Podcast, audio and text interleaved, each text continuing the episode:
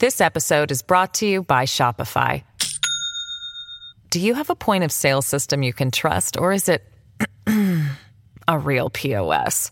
You need Shopify for retail. From accepting payments to managing inventory, Shopify POS has everything you need to sell in person. Go to shopify.com/system all lowercase to take your retail business to the next level today. That's shopify.com/system. Hello, everybody. This is Marshall Poe. I'm the editor of the New Books Network. NBN listeners like to read books and buy them. So we thought we'd tell you that right now, our friends at Princeton University Press are having a remarkable site wide sale. You can get 50% off books, including ebooks and audiobooks, with the code 50, F I F T Y, at checkout until May 31. You can save some real money on Princeton University Press books. I encourage you to go there and check it out. Welcome to the New Books Network. Hello, my name is Christian Axboe Nielsen. I am Associate Professor of History and Human Security at Aarhus University in Denmark. Welcome to the New Books Network. My guest today is Siniša Malešević, who is the chair of the Sociology Department at University College Dublin.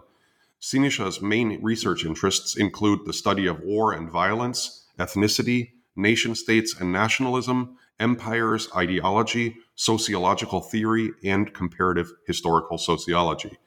Today, we will be discussing Siniša's new book, Why Humans Fight The Social Dynamics of Close Range Violence, which will be published very soon by Cambridge University Press. Siniša, hello and welcome to the program. Thanks very much, Christian, for inviting me. It's my pleasure. Uh, Siniša, you've published really prolifically on the sociology of violence and nationalism, two topics which you, of course, also link in this book. So some might look at the title of this book and wonder, hmm, what's new? With this in mind, uh, in the acknowledgments at the beginning of your book, you tell the reader why you chose to write this particular book. Please share your reasoning with us. Yeah. So, so I mean, you can say there are, there are two main reasons. One, one is the kind of research related reason uh, linked very much to the work that I've been doing so far. And the other one is perhaps more personal. And so, so the research related one is, I mean, I've, I've published uh, so far two books that are focused exclusively on sociology of violence and war. Uh, both of these books are very much kind of macro focused. The, the first book, uh, The Sociology of War and Violence, uh, which was published in 2010, was an attempt to kind of map this whole area of sociology of, of, of war, which uh, was quite kind of developed between the two world wars, but then suddenly has disappeared as a, as a field of study. I mean, there were individual scholars, obviously, who studied war, like Charles Tilly or Michael Mann and, and few others, but there was no really a defined area, of sociology war. Uh, so that book, the intention behind that first book was kind of to map the area to see you know how sociology uh, can use its own uh, research tools to tell us a little bit more about this this this field. And since then, I think uh, sociology of war has developed. Now, in over the last uh, decade or so, we have a number of books, uh, uh, you know, many many journal articles, kind of from from that particular angle of research. Then my second book in this series is also very macro oriented. Uh, that's the the rise of organized brutality, historical sociology of violence. And here I was trying to kind of connect different areas of research uh, across disciplines, again using sociological tools, looking at genocide, looking at terrorism looking at revolutions, looking at wars, and see what's common to all of these different forms of organized violence. Uh, and my focus was very kind of macro in that sense, uh, kind of looking historically at the transformation of organized violence over long periods of time. Again, trying to, to use sociological tools. So this book is different in a sense because it's more uh, focused on the micro and meso level, if you like. Uh, so what I wanted to do is really to see how interpersonal context of violence operates, how people uh, and why people fight, why they kill each other in, in, in different social contexts, uh, not necessarily, but you know, war is obviously important, uh, revolutions and all these other, but also, you know, in, a, in, in the context of crime, gang, gang violence, homicides, and things like that. I wanted to see what's common. Is there anything here that sociologists could, uh, you know, study as, as a common sociological uh, project, if you like. Uh, so, so that's the, the focus shifts more in that micro direction, meso direction, but there is also the framing in it. There is a link, I think, between this book and the previous two books. Uh, uh, they are very much linked. Uh, so that's the kind of professional, uh, research-oriented focus. But there's a, obviously personal reason behind that. As somebody who, who kind of grew up and lived in in Yugoslav Yugoslav Federation and was has experienced the collapse of the state, I, I, really wanted to also explain to myself, perhaps more than to any, anybody else, you know, why people that I knew uh, in in my own hometown have changed dramatically over you know kind of fairly short period of time. People that were kind of nice, pleasant neighbors overnight became kind of very sympathetic to the right wing uh, uh, uh, nationalism and, and, kind of were supportive of, uh, or, or, you know, at least they were tol- tolerating violence that took place in, in the city where I was born, Banja Luka. Uh, although I've studied in Zagreb during the war, so I, it, it, was a very unusual experience for me to kind of see, particularly in the early stages of the war, how these things uh, were happening on the ground in the interpersonal context. and, and I could see, and I had friends obviously in Banja Luka and in Zagreb, and, and it was very unusual for me to see how people uh, transform and, and, how they behave in these situations. So, so there is that kind of personal element, I, I, I would say, uh, attached to this book that is perhaps less visible in, in my other books. Mm, yeah, that's interesting. I think a lot of the the research that we do is you know there's obviously issues of objectivity and subjectivity when uh, precisely when we deal with those questions that we are asking also for personal reasons but it can also, as I think your book illustrates, uh, give an extra impetus and motivation for performing that research. And I just want to mention that you know you um, you make me think also of how when I'm with my students, one of the things I ask to them or ask of them is how they would react if they witnessed uh, an act of, of fighting of brutality on on a bus in Denmark. You know, under what circumstances would they intervene? Uh, what considerations go into that and such. Now, this gets us to the next point, which is that in an earlier book, um, which I also quote often to my students, you wrote that there is a human obsession with violence, and you contrast the extraordinary degree of public and scholarly interest that we have in historical figures such as Hitler and Stalin, with, for example, the much lesser interest in uh, paragons of nonviolence such as Gandhi or Mandela. Um, you also note the popular depictions of violence in television and cinema. And here, mea culpa, I, as a Scandinavian, I binge Scandinavian noir and all kinds of crime series. Um, so, what, in your opinion, explains this obsession um, that we have with acts of violence and fighting in particular? Yeah, I mean, I, th- this is something that I deal with, as you mentioned, in the sociology of war and violence, uh, but also in a few other uh, publications and articles. And, and it, it is, I mean, it, it is very unusual when you look at, at violence because, in, in some respects, most kind of moral codes, religious traditions, philosophical traditions uh, uh, oppose violence, they condemn violence. The violence is seen as the kind of ultimate evil, uh, sin, whatever uh, te- a particular teaching uh, would say. But then, on the other hand, there is this really kind of interest, obsession, uh, fascination with, with violent experience, and that's that's very uh, visible in our popular culture. You know, we, we do all watch uh, crime crime shows, and uh, you know, particularly those involving homicides, and we read novels, and and uh, you know, p- people play video games and things. Uh, so, so television, cinema, our popular culture is, is very much saturated with, with imagery of violence. But much of that obviously is not not realistic violence. It's it's a depiction of violence. Um, so, so I think one of the reasons why are we kind of focus so much on violence is precisely because it doesn't happen so often. It's not something that most people uh, see in, in their everyday life. Even people who are violent are not violent uh, most of the time. You know, violence is often, as Randall Collins shows in his wonderful book on uh, violence microsociological theory, you know, human beings are not very good at violence. Not com- ordinary human beings are not very competent at violence. You need to to learn how to be violent. You need to be trained. You need to be skilled in at violence, and that's not easy for most human beings. Uh, so, so in that sense, there is that fascination comes from precisely from that kind of uh, uh, lack of, of uh, encountering violence on, on an everyday basis. Uh, it is something that is, is you could say, in, in, in, part, it's a taboo as well. Uh, it, it is something that uh, we are, as human beings, are not comfortable with. Uh, when we encounter, you know, if we are attacked in somewhere on the street, it is a scary experience for most human beings, even for those who are kind of, you know, police officers and people in military, people who are trained. they encounter with violence is not easy. It never comes easy. It's it's it's a, it's a kind of it generates a lot of emotional reactions, and it's something that we deal with. Uh, it leaves some traumatic experiences. Uh, so precisely because of that reason, we we are fascinated with it. So in a sense, it's not something that.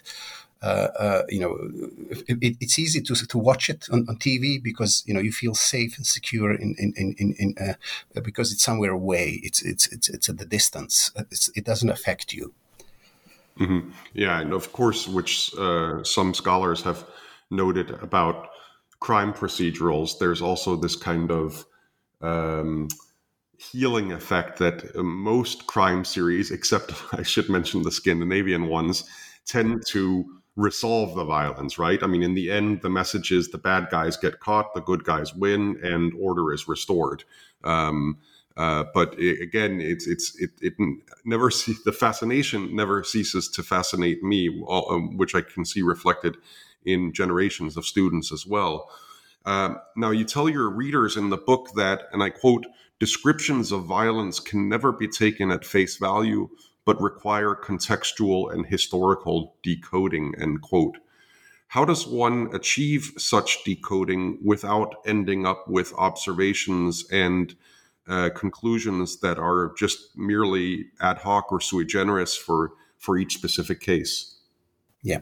Okay. So, so I mean, uh, I think we, we do obviously have you know enormous research done on, on different violence violent experiences throughout history, uh, but you know, some of it, especially the further we go in time, is not particularly reliable because uh, obviously descriptions of violence uh, do not necessarily match the actual violence. Uh, so uh, I think the, the, the, point that I was trying to, to make is that you know we, we need to kind of contextualize violence and in, in every different historical periods uh, uh, depictions of ants were influenced by obviously its own time and its own place.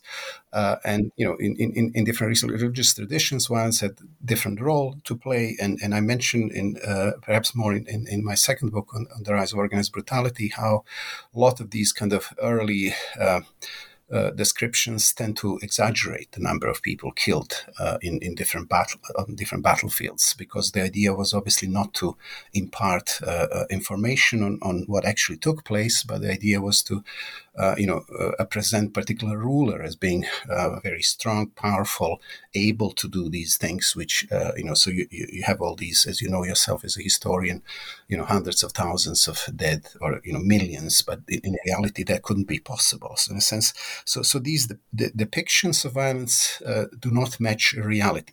But even when they do, you know, it's obviously, you know, in a more contemporary context, when we have a very much reliable information from historians, from anthropologists, from many different disciplines, uh, it is important to see how we can kind of make sense of different historical and, and contemporary experiences. So obviously, you know, in, in, in, social sciences and humanities, we can go all the way back to to uh, kind of this uh, distinction between the nomothetic and idiographic uh, uh approaches, and uh, you know, uh, sociology as a discipline is has been always depicted as a nomothetic one, attempting to generalize. So that's what I try to do in some respects. But but on the other hand, I think what history does, uh, you know, which, which, is an idiographic discipline, provides us with with kind of nuance, uh, and and it's necessary. That's why I see myself as a historical sociologist, as somebody who's trying to bridge these two worlds in, in some respects because obviously overgeneralization is not good either because you end up with with you know kind of some maybe overly strong uh, statements, which which don't really work well in many different historical uh, and, and contemporary contexts. So I think my, my view is that we, we can do this. We, we can do something which which would uh, go beyond the kind of individual um, uniqueness of every case. And every case obviously is unique and is sui generis in some respects. But there are elements that we can build to to make some generalizations, but they don't have to be, you know, kind of enormously uh, uh, uh, ambitious generalizations, if you like. Mm. As, a, as a lapsed political scientist myself, uh, who became a historian, I have to say that I, I reading your work, I always uh, am wishing that someone would have told me that the field of historical sociology existed at an earlier point in my career. But uh, discovering it uh, uh is better late than never. So. Um, um, you um, you say in your book uh, that you you coin a term which I hadn't encountered before. Uh, this term is social pugnacity. Please explain how you define this term, how you arrived at it, and what original insight you believe it allows. Yeah. So, so this is, I mean, I was looking for a concept when I was, even before I started writing, which would help me navigate this kind of interpersonal experience of violence, uh, where I wanted to emphasize the kind of the, the social aspect of it. Uh, so, so I was familiar with, uh, with generally with the term pugnacity, which uh, was used, I think, uh, initially uh, in, in, in, by William McDougall, a, a psychologist uh, from late 19th, early 20th century British sociologist, uh, but he used that in a, in a kind of Darwinian, uh, social Darwinian sense as an instinct. You know, he talked about instinct of pugnacity. But when you look at, the, the, you know, back to the Latin term, uh, in t- terms like pugna, pugno, pugnatum, they, they stand for fighting, for battle, uh, for struggle, for dispute. And, that, and I thought we can use this term. You know, this is a much more neutral term than the way how McDougall is using it. Uh, and but but I wanted to emphasize emphasize social aspects. So that's why I said social pugnacity captures this this uh, kind of uh, something that I want to, to argue, what I argue throughout the book. And and uh, so I think this concept is useful because it can capture the relational changeable kind of collective character of close range fighting, something that I'm, I'm, I'm focused on. Uh, so, what I want to say uh, and what I try to do in, in a book is that uh, fighting is not an individual attribute. Uh, it's not a product of biology or psychology, although these all these elements do play a part, as I say in different chapters. But it's a phenomenon generated by contextual interplay between you know variety of things between the structural context between you know different agents involved in in, in, in, in, the, in the experience of fighting. Uh, and and I look at the wider you know social organizations and ideological diffusion and many other things. So so that's why I thought this term would be useful for me uh, because it does capture this experience uh, uh in, in one way which which allows me to say something about this interpersonal character violence of the close range violence. Mm. Absolutely. Uh, I also thought of the term pugilism, which I, must be etymologically related there.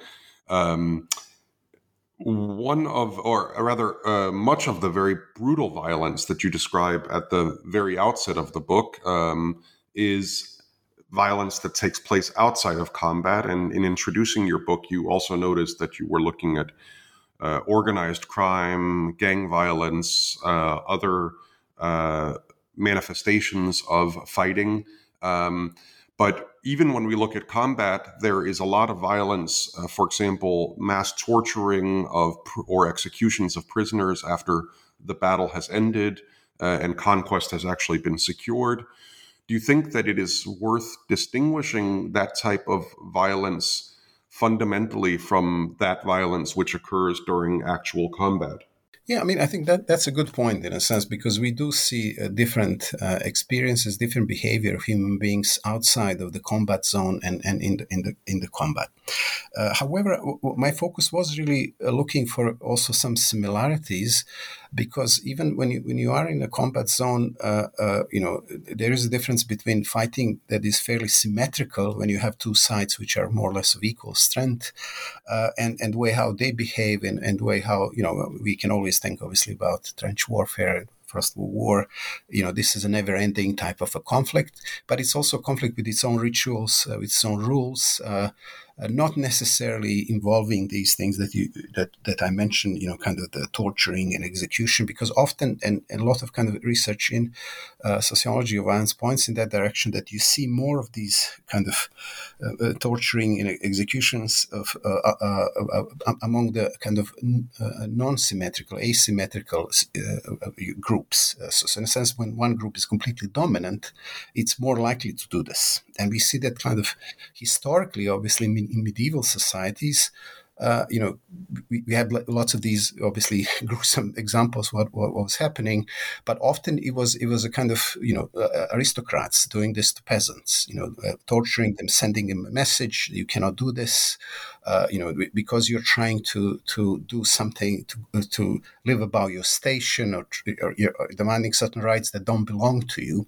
So so the element of the status uh, discrepancy is important in that context, and we we see that also in, in many other contexts. Uh, Uh, uh, you know, Fujii's work on Rwanda is interesting. Also, the kind of this, this symbolic character of this of abuse, and you know, obviously in, in the Yugoslav uh, uh, wars, we, we saw a lot of this happening. Also, particularly in the part that you've done research on that, so you know, kind of the role of paramilitaries, and and, and you know, the kind of the, the, the symbolic abuse uh, that is associated with, you know, for example, uh, male on male rape, you know, which was very very very prevalent, particularly in, in the Bosnian war, and, and a lot of research now is coming out of this, which has that element of humiliating the enemy, of a kind of uh, uh, establishing these hierarchies, status hierarchies between the two sides. Uh, but it's not something that, that happens on, on, on, the battlefield. So, so you're right in that sense.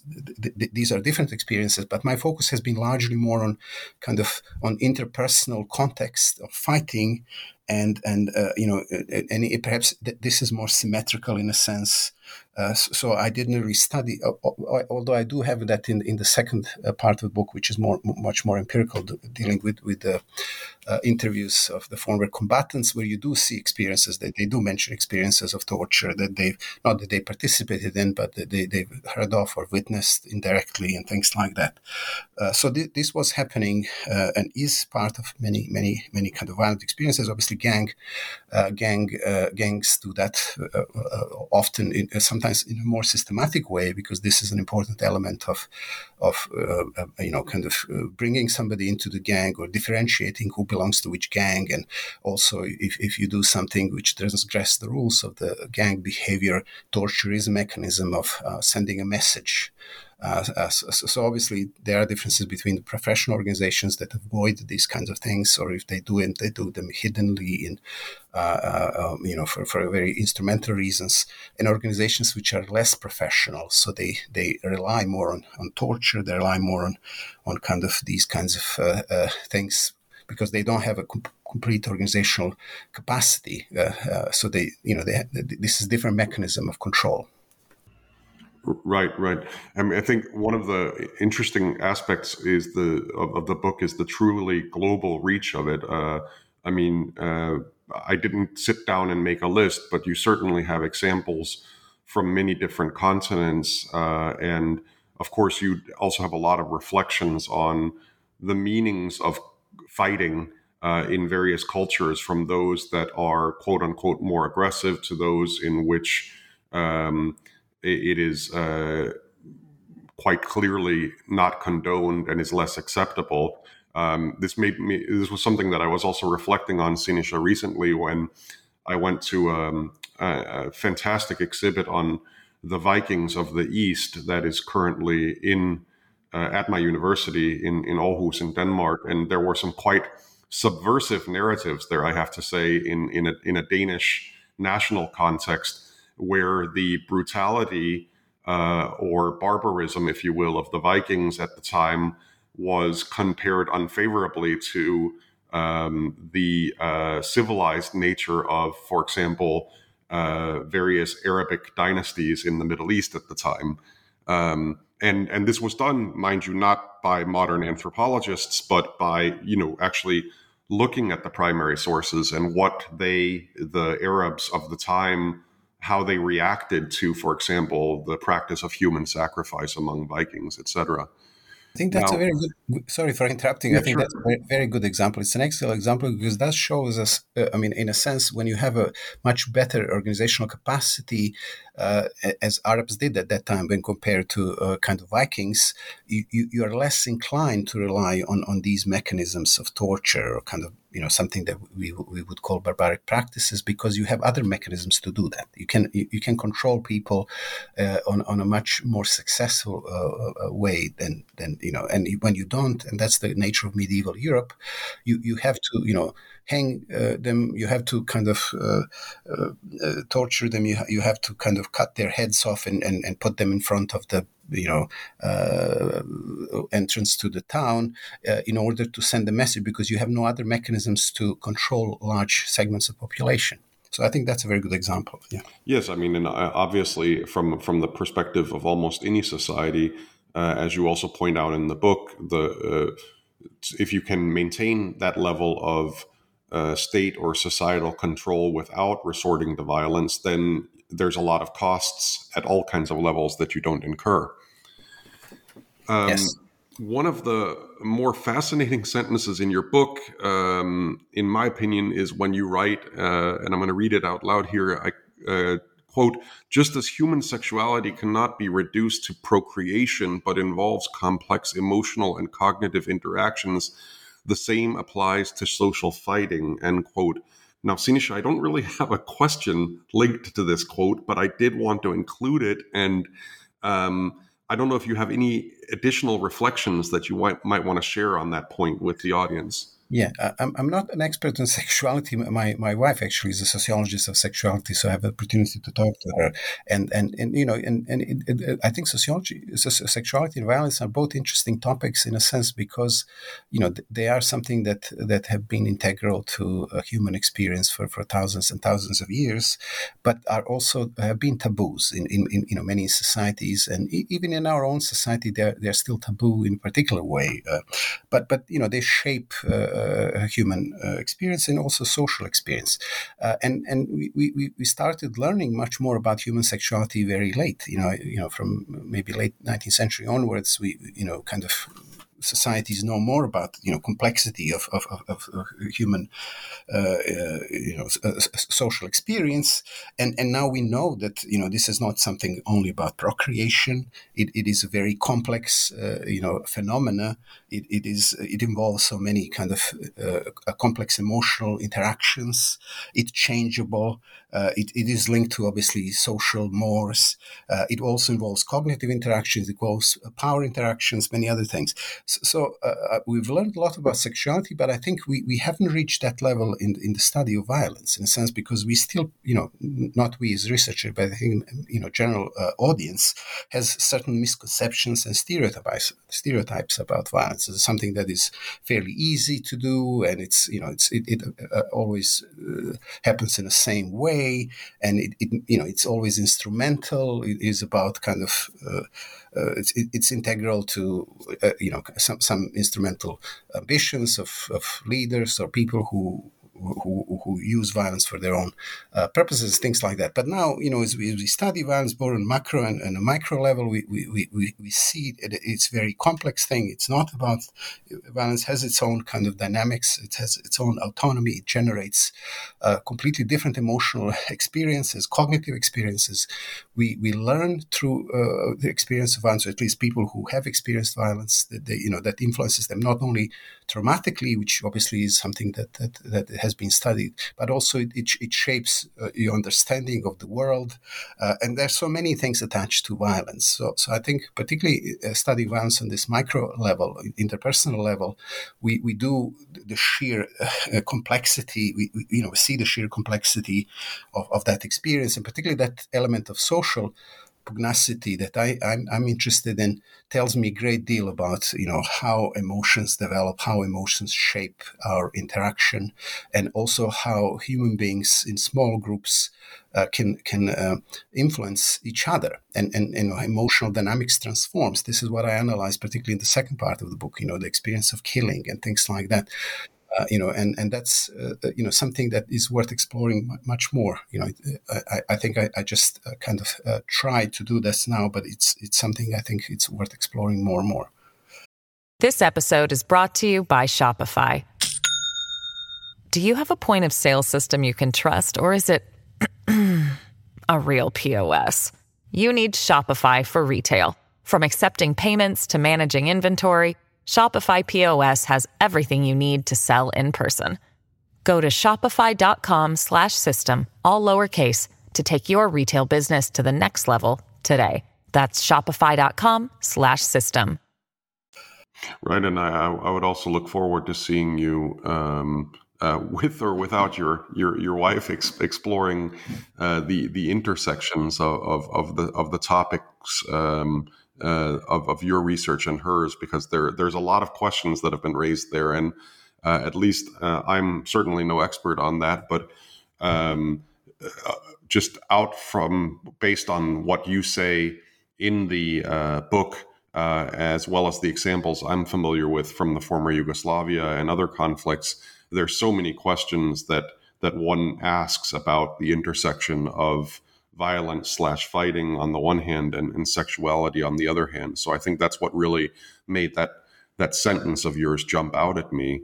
Now, you know, Siniša, that I've worked at the International Criminal Tribunal for the former Yugoslavia, the ICTY. And one of the things that I heard from a lot of people who worked in the police in Bosnia, for example, before the war, were explanations such as they would say to me, Well, Christian, before the war, everyone in Yugoslavia knew who the troublemakers were in my town or my village and the authorities kept them under wraps when they did something bad or when they uh, got drunk and uh, provoked or participated in acts of violence and fighting then they would be punished and life would go on and it would be clear that society did not condone such acts.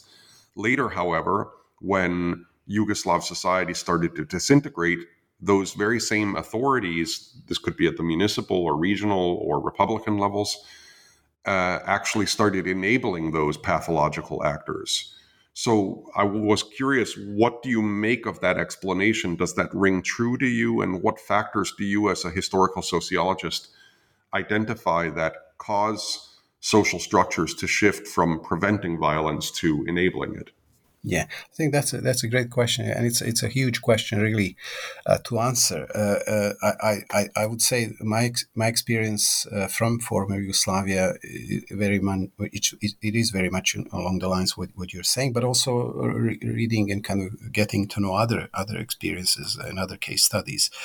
Uh, I think one one element which is interesting is uh, you know, we, we can start from that thing that human, you know, what Randall Collins is arguing that human beings are, are not particularly competent in violence. So in, in situations of, of uh, collapse of the state or wars or, you know, kind of revolutions and things like that, you, you, you have to rely on people who have certain skills, violent skills. And, and as you know, Christian, you've done work on on Arkan and other people, uh, you know, they were uh, very much uh, integral to, to, this violent uh, to this violent period uh, because they, they, they had these skills, you know, uh, of kind of being violent, being essentially thugs, but kind of almost uh, uh, a professional thugs because they were employed by by you know you you've researched this much more extensively yeah. than I have. Mer- mercenaries of a sort. Mercenaries, in a sense, yes. And, and it's interesting how, regardless whether you know they, they, were working for communist system or they were working for Serbian uh, kind of nationalist state, uh, you know, they had to rely on their skills, but because they had these these violent skills, they could you know uh, kill people. They they could uh, uh, mobilize certain number of, of uh, you know soccer fans and things like that, and capture territories and things like which they did. So in a sense, we, we do it is, it is very much true that uh, these are people that everybody knew were troublemakers. They were the criminals. They were the thugs.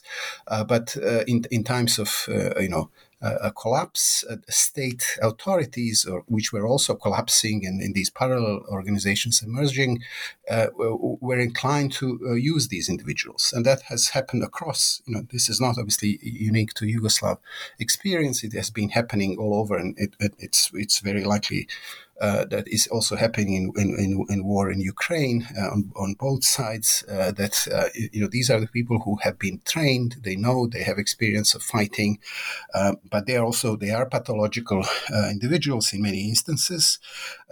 so so obviously it's very difficult to rein them in. eventually, when you give them a power, you give them authority uh, and then that's very difficult later on to to ma- manage them. And that we, we had these many experiences even in Sarajevo with uh, Juka Prazina, all of these people, which were in, initially very important for fighting for defending the city, but they were criminals, and obviously they were they had their own interests. So so so in that sense, it's uh, it's not easy to to balance that. Uh, but but many uh, you know th- this is not unique to to Yugoslav experience. Absolutely, I mean, it's it's easier to uh, essentially activate these uh, forces than it is to find the off button uh, because op- often um, their nature, their their their motivation transcends the more narrowed structured interests of the state or parastate entities that are uh, commissioning them, as it were. Um, now, this gets us to the empirical side of the book, and um, I'd like to ask you to just give us uh, an overview. Obviously, uh, other than my privileged self, uh, the listeners will not have uh, read the book yet at this point. Uh, so please tell us about some of the empirical case studies that you use in the book and why you chose to include them. Okay, so, so, uh, maybe just to say, uh, uh, uh, you know, a, few things about the structure of the book. So the first part of the book is, is largely kind of uh, theoretical uh, in nature, trying to kind of uh, tease out what we know from different disciplines, uh, from biology, including you know neuroscience and uh, uh, you know variety of other disciplines, and psychology and economics and ideology, and you know, whether any of these things, what, what we actually know uh, can explain, uh, you know, the, the, the, the, fighting motivation for fighting. Uh, so what I do in each of these chapters, in the first six chapters, I look at the variety of, of this literature. Uh, the first chapter is focusing really on on the on the physiology, if you like, and biology of, of, of violence. Are there any biological preconditions for us to to be violent, and when when human beings are violent, you know how how biological uh, explanations can deal with this. And in the second chapter, I deal with with the kind of economic explanations, you know, focusing more on self-interest and looking at, at uh, you know, kind of what the rational choice and kind of other instrumentalist explanations have to offer. Uh, then in chapter three, I look a little bit at the kind of uh, explanations that focus, focus on the role of ideas and culture, kind of the, the so-called ideological fighting, uh, you know, how, wh- whether this is really the uh, main reason for fighting. Uh, then I look at a little bit at the, the role of coercive power in forcing people to fight against their will, which is obviously an important element in what states do and what uh, uh, criminal syndicates do and gangs and things like that. Then I also look a little bit at the, at the kind of uh, uh you know uh, emotional attachment that people have to people that matter to them, you know, family, friends, and, and these networks of micro bonding.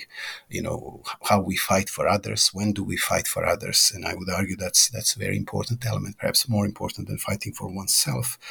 Um, and then I also look at the uh, experience of non-fighting uh, because that's also not something that that is uh, you know default position. It needs to be explained. Uh, you know how non-fighting happens. Uh, you know when when when when people are more likely to to not not fight, and obviously that's also linked with the particular social organizations and things like that. So that's the first part of the book, uh, which is mostly theoretical, not exclusively, as you mentioned already. I do look at lots of different examples, uh, short examples. Every chapter ends with a comparison of two different cases uh, in different parts of the world, and I wanted to be as global as possible. So I was looking at lots of different examples. The second part of the book is, is much more of, of a kind of relying on on interviews that I've done with former combatants. So so there are five five chapters really here. Uh, uh, four of them are, uh, uh you know, very empirical, using this material uh, with interviews. So uh, uh these are interviews done with former combatants from Croatian army, from Bosnian Serb army, from provisional IRA. I've also analyzed letters from soldiers from the first and second and Spanish war, Second World War and Spanish Civil War, Indian soldiers who fought in the First World War in Europe uh, Wehrmacht soldiers and, and, the letters that we have from them, and U.S. Spanish volunteers. So, so I look, I, I try to kind of combine uh, all what we know from all these different uh, uh, research techniques, if you like, uh, to see, you know, how how they describe their own experiences of fighting.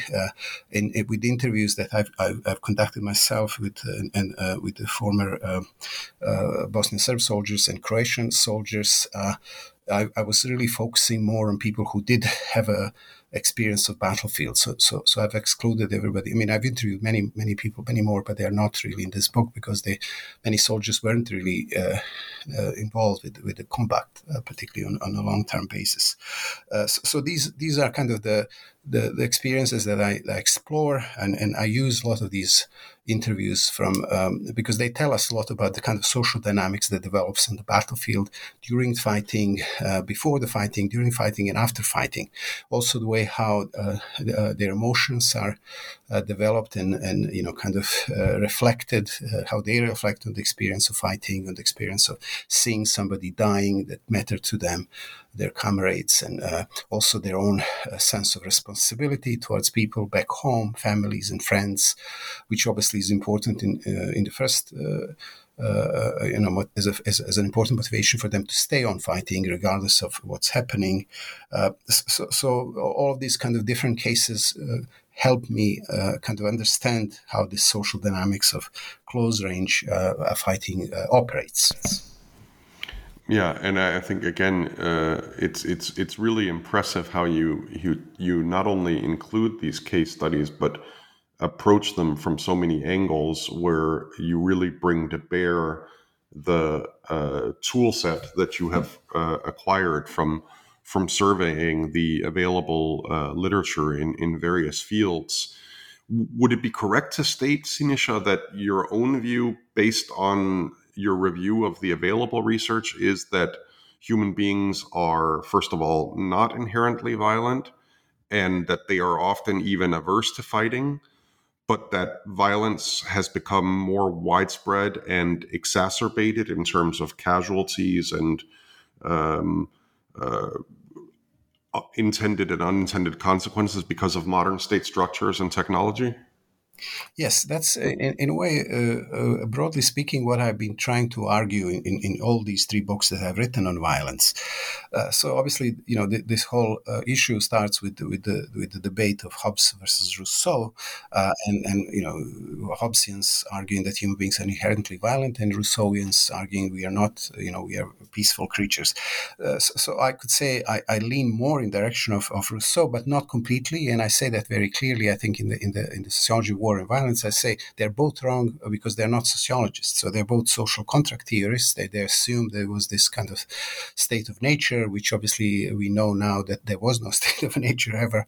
Uh, so I think, that, you know, if, if, you bring a little bit more sociology to these kind of uh, uh, all debates, uh, you know, we, we, we can see uh, that, uh, you know, saying that human beings are, are not uh, prone to violence uh, um, is really more to uh, more uh, it's not rousseauian in a sense that we are inherently good. I'm not i'm not i wouldn't argue that. I'm more leaning in direction what collins is arguing that we are not very competent in violence in a sense that's that's you know as, as creatures we don't have a you know horns or, or sharp teeth and you know strong jaws or anything. We we, we are very as, as individuals we, we cannot compare to lion or you know any, any kind of predatory animal uh, we, we could be easily overpowered. But obviously, we rely on other human beings, and, and we've been doing that for thousands of years uh, very successfully, and we've become so powerful.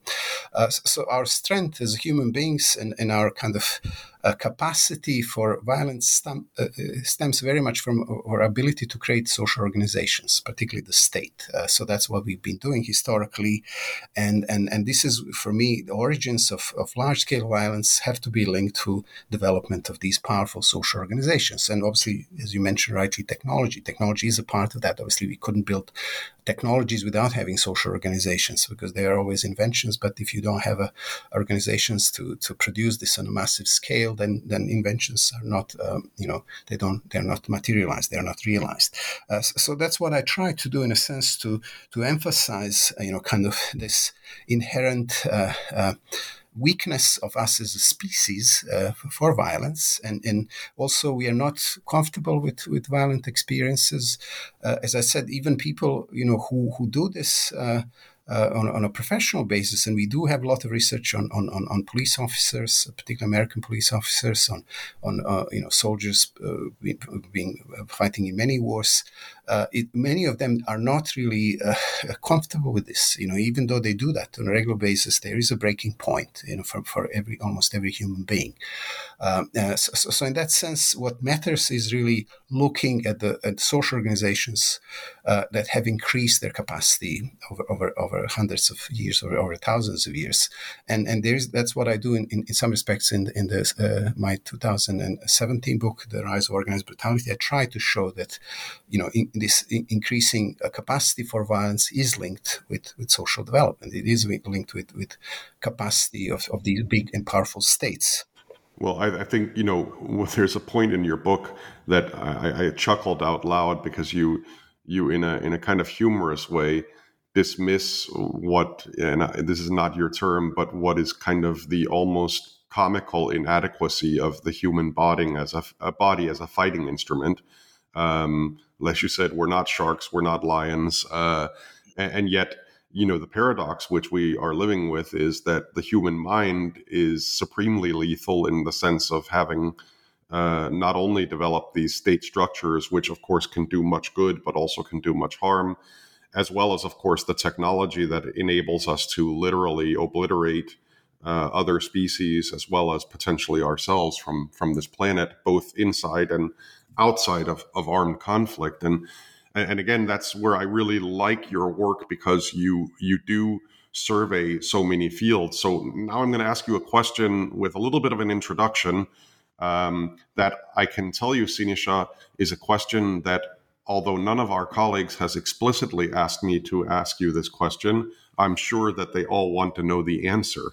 Um, so, by way of introduction, when I took my comprehensive oral exams uh, at Columbia University as a history PhD candidate, uh, I remember afterwards my late doctoral advisor, Mark von Hagen, saying to me, Christian, this is the last time in your professional life that you will ever be able to read so broadly from now on, you will be uh, struggling to keep up with the scholarly literature on increasingly narrow topics. You, Siniša, have surveyed an enormous scope of scholarly literature from many different fields in your book. So, please, what is your secret? How do you manage to keep abreast of developments in so many scholarly fields? Yeah, maybe I do the opposite what what your supervisor said to you. No, I mean for me, I, I, I, was always a great reader. I loved reading, you know, and and, and for me, uh, uh, you know, kind of I continue to do that. I I, I don't read uh, necessarily only strategically. There is an element, obviously, when you have to write an article and you have certain deadlines, uh, you focus more strategically on certain things that you need to master. But I, I kind of read uh, almost every day and I always read things which which I find kind of interesting, puzzling, even though they may not necessarily be related to what I'm actually working on. So, so in a sense, I think that's perhaps the way how you, you, you kind of connect all these different areas.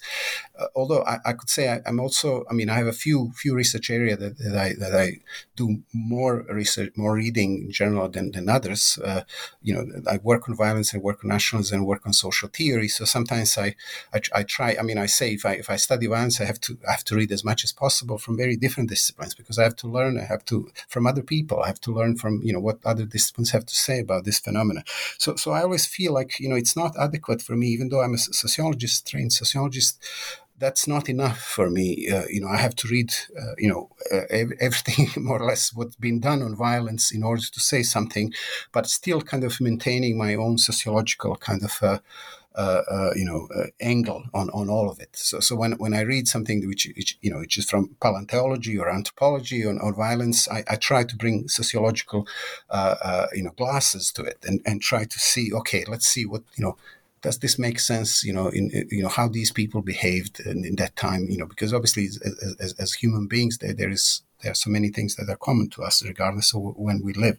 So so you're right it's not easy to to kind of survey this uh, uh, enormous uh, uh, literature and this literature is, is, there's more and more of it uh, but the problem is a lot of it is, is becoming more and more uh, specialized. So so i think I, I, either you can go in being extremely specialized in, in a particular uh, area, or, or you have to try to be kind of to balance this to be kind of more of a generalist, but generalist within particular field. So the, the field of violence is, is enormous field anyway, uh, but you know this is still uh, narrow enough to say, okay, you know this I have certain expertise in this area, but I don't know many other fields, you know, that, that, that they're out there in sociology or anthropology or any other areas. So, so I try to keep abreast, uh, but these develop. It's not easy to do that. It, it, it does. It, it is demanding. It's, it's getting worse in that respect. There's more and more books that I want to read. I have so many books and articles, you know, on, on my desk uh, that that I'm just trying to, you know, use the summer to read more of it, and it's. Uh,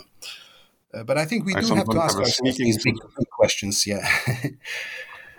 I was going to say that I sometimes have a sneaking suspicion that that all the time that I've uh, spent in my life watching uh, television series and films uh, that uh, are about violence or fighting, uh, that's the time that you were actually reading scholarly literature about violence or fighting. No, I, I watch films as well. okay, good. That makes me feel a little bit better, but then makes the question even more acute. Uh, well, now, having paid you this compliment, I'm going to turn around and um, uh, ask a question that some might perceive as being a, a, a, little bit of a backhanded compliment, but it certainly isn't intended to be so. So, you know, I've noticed, I've read, I, I think I can say uh, most of your books, and I've noticed that in them, including in this one, you often systematically and in a very um, keen and precise and also enjoyable way you tackle each of these large thematic or disciplinary approaches to the topic at hand. And you then incisively summarize them and you point out the strengths and deficiencies of each of them and having kind of dissected or uh, if we want to use the language of violence drawn and quartered them uh, you then move on to the next big topic in the next chapter now some readers um, uh, might, however, feel that this leaves them wanting for the ultimate answer, namely, what is Siniša Malešević's preferred methodology uh, for studying why humans fight? What would you say to such a reader asking such an obnoxious question? Yeah, it's not an obnoxious question. It's a good question. I mean, eh, basically, what I try to do, if we focus on on, on these three books on violence, but but you're right, I do that in, in many other books as well on, on nationalism and ethnic relations and things like that. Uh, I mean, the idea for me here is really to see again what we know, what are the available approaches, uh, what you know, and, and I'm trying to kind of, uh, it, it's a sort of a starting position for me. It's also a learning experience for me. Uh, so when I was reading and adjusting all these different literatures, I was trying to kind of summarize them to say these are the key issues here, these are the key points, these are the key answers that they provide. But I find them, you know, problematic for these and these reasons. This is what what's what's valuable, what's good, what's worth preserving, what's worth building on. Uh, so, so that's usually the kind of the you know first or second step that I do. But I do kind of try to kind of develop a, a theoretical angle, which is present uh, in, in, in I think in all of my my particularly last five books or so, uh, where, where, I focus on these three processes, which I find the most kind of uh, important. They're not the only processes, but I, I, I find them useful for organizing, uh, uh, you know, my own understanding of, of these phenomena. So, so I look at this, you know, kind of coercive uh, organizational capacity, how it grows through time, and importance of it. Uh, that's very visible in, in my 2017 book, where, where I'm very explicit about this. And then I look at the wars and revolutions and uh, terrorism and genocide through, through this prism. Then I look at the role of ideological capacity and penetration through, through society. And I also look at the micro level, uh, you know, what I call the micro solidarity, development of micro solidarity. So, so these three processes are present uh, in most of my books, particularly in, in the last uh, uh, five books, as I said. Uh, and, and that's a kind of theoretical, they are the main theoretical tools through which I organize this knowledge, through which I criticize alternative perspectives and through which I try to explain you know, the, the phenomena that I study. So, so this is not an ultimate answer. So, so it, you know, I do don't provide an ultimate answer, but I do provide kind of a, uh, an angle through which we, we can uh, perhaps uh, uh start understanding the phenomena that, that, I study. So, so even in this book, I, I kind of I, I do this uh, extensively.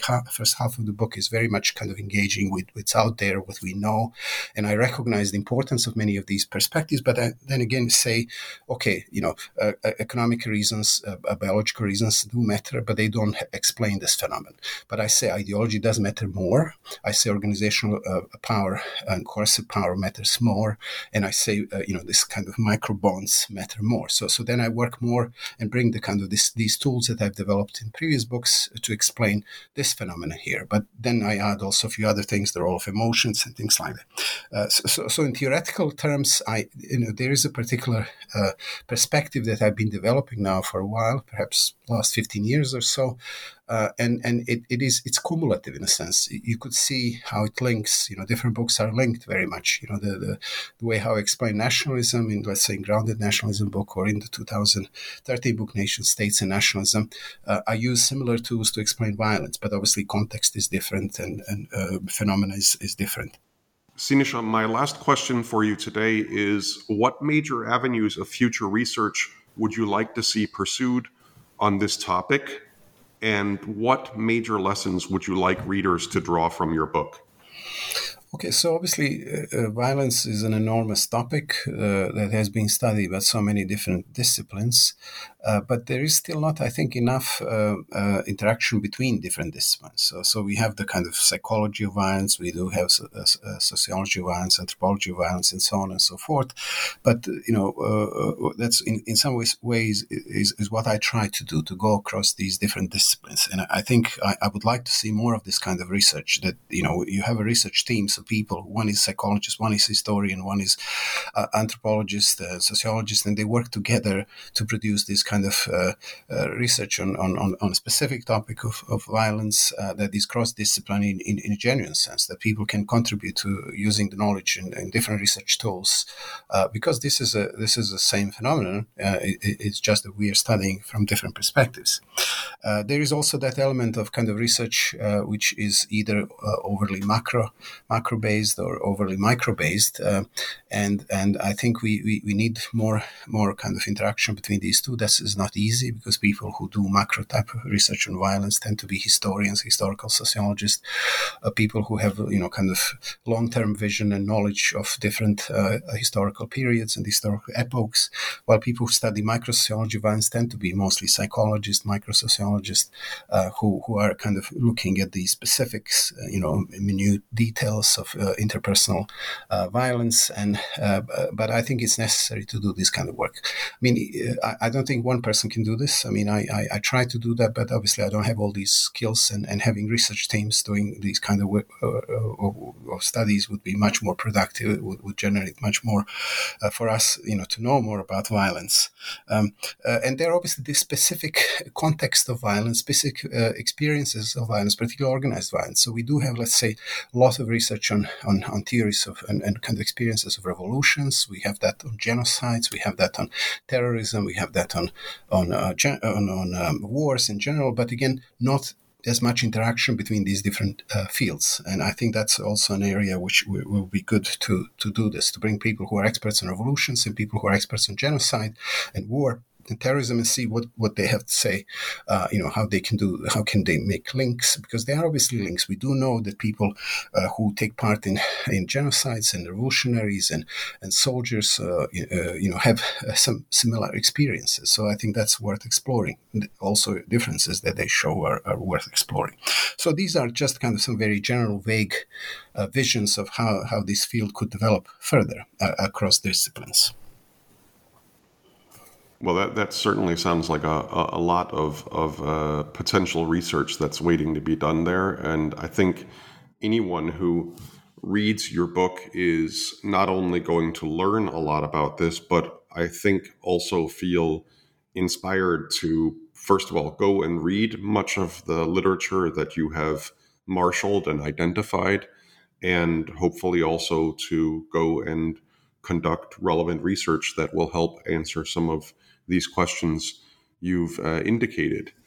Um, Siniša, thank you for a very interesting and also uh, insightful interview.